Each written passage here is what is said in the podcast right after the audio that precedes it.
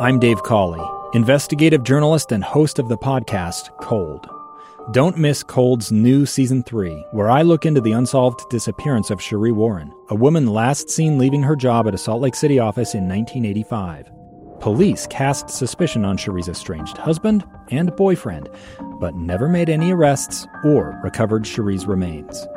Find Cold Season 3, The Search for Sheree, anywhere you get your podcasts. Inside Sources. Inside Sources. Behind the scenes experience in Washington and around the world.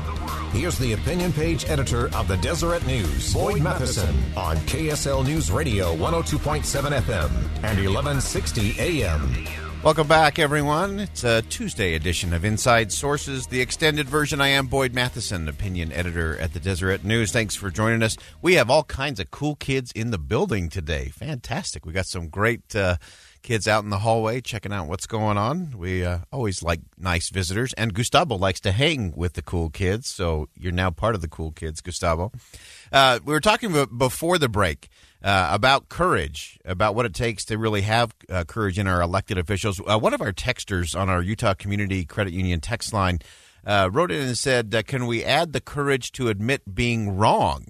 Uh, I think that's a, an important part of the thing. When we do get new information, can you change your position? Are you willing to have that conversation?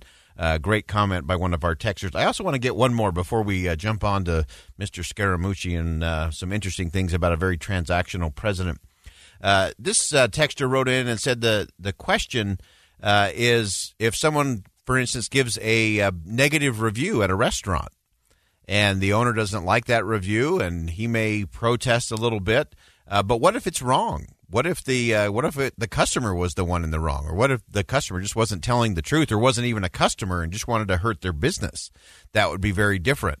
Uh, and so I, I, love the fact that the uh, the texter calls out and says, "I don't have a problem with politicians calling out news that is untrue," and I completely agree with that. Uh, and they uh, texter also said, "I feel like uh, they, the press, are often held to a different standard and given too much leeway." Uh, I want freedom of speech, and I want them to report, but reporting accurate and not mis- with misleading information is very important to me. Uh, and so the question was, do you feel the press is not held accountable enough when it is brought to their attention that they are wrong or inaccurate? Uh, great, great text, and a lot to chew on there. Uh, because I do agree, the the press absolutely needs to be held to account when they are wrong. They need to be willing to admit when they make mistakes, and they've got to be committed to that rigorous journalism uh, that gets to the truth and that they don't race. To, to me, the balance is always this you can do instant analysis, but we have to be very, very careful about instant certainty. And too often in the press, we are prone to get to instant certainty. This is what it is. This is how it happened. This is what it means. Uh, and often we don't have all the information. And we saw that numerous times over the course of the last year, where what was initially reported by the press, even in good faith sometimes, uh, just turned out to be wrong.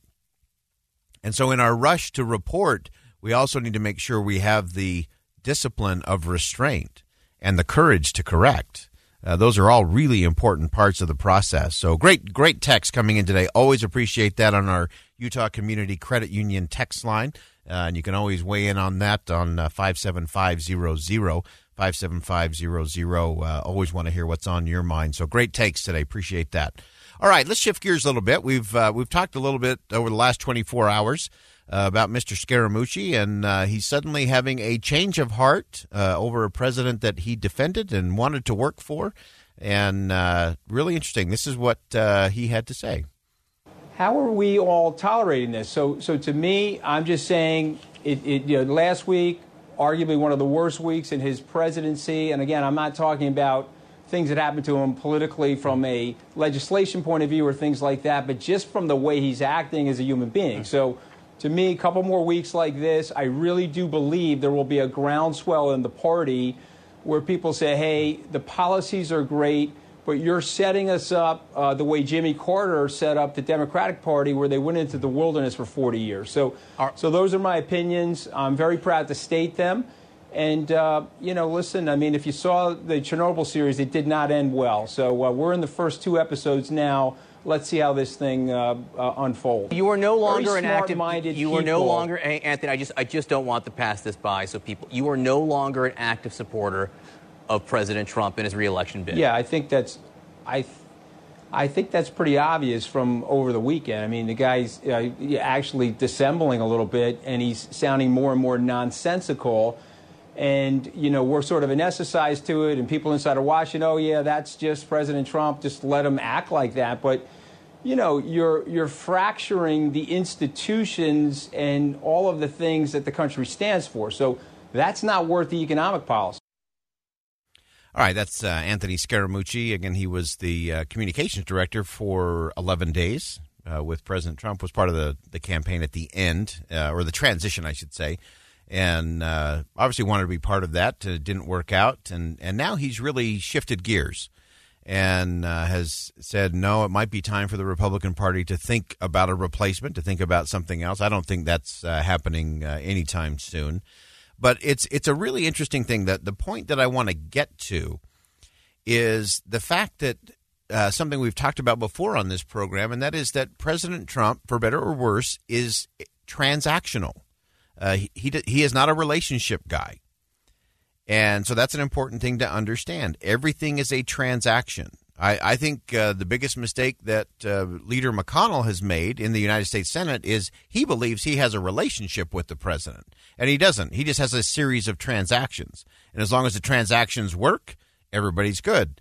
Uh, but the president will be uh, arm in arm with Mitch McConnell on some days, and he'll fire a shot across the bow the next and it's everything is just a transaction.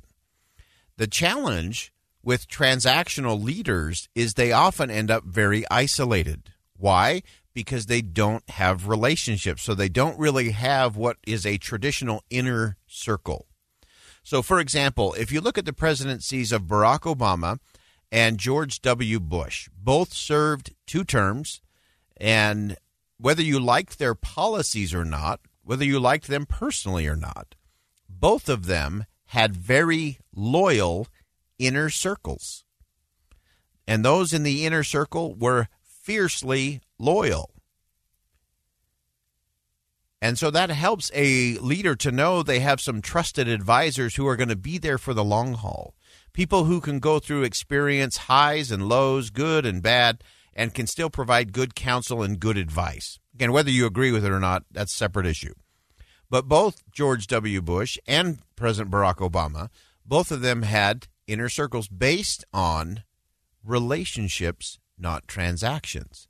So, one of the things we've seen during the Trump presidency is that when people leave his administration, they are not fiercely loyal.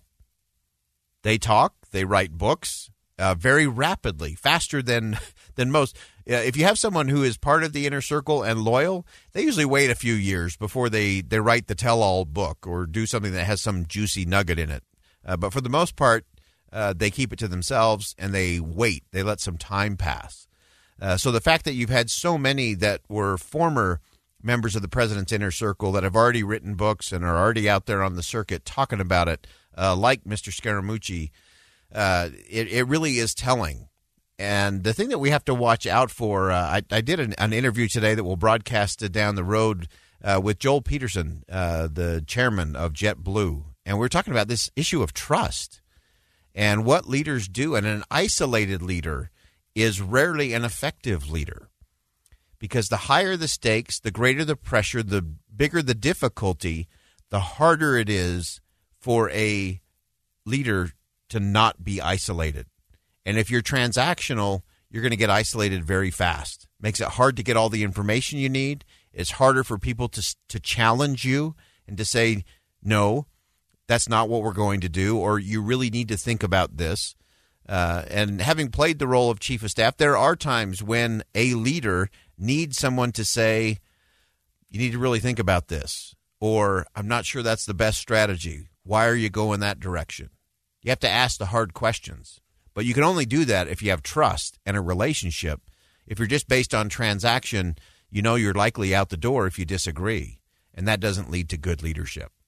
All right, we'll continue this conversation as we roll along. I am Boyd Matheson, opinion editor at the Deseret News. Thanks for joining us on Inside Sources on a Tuesday. Stay with us right here on KSL News Radio.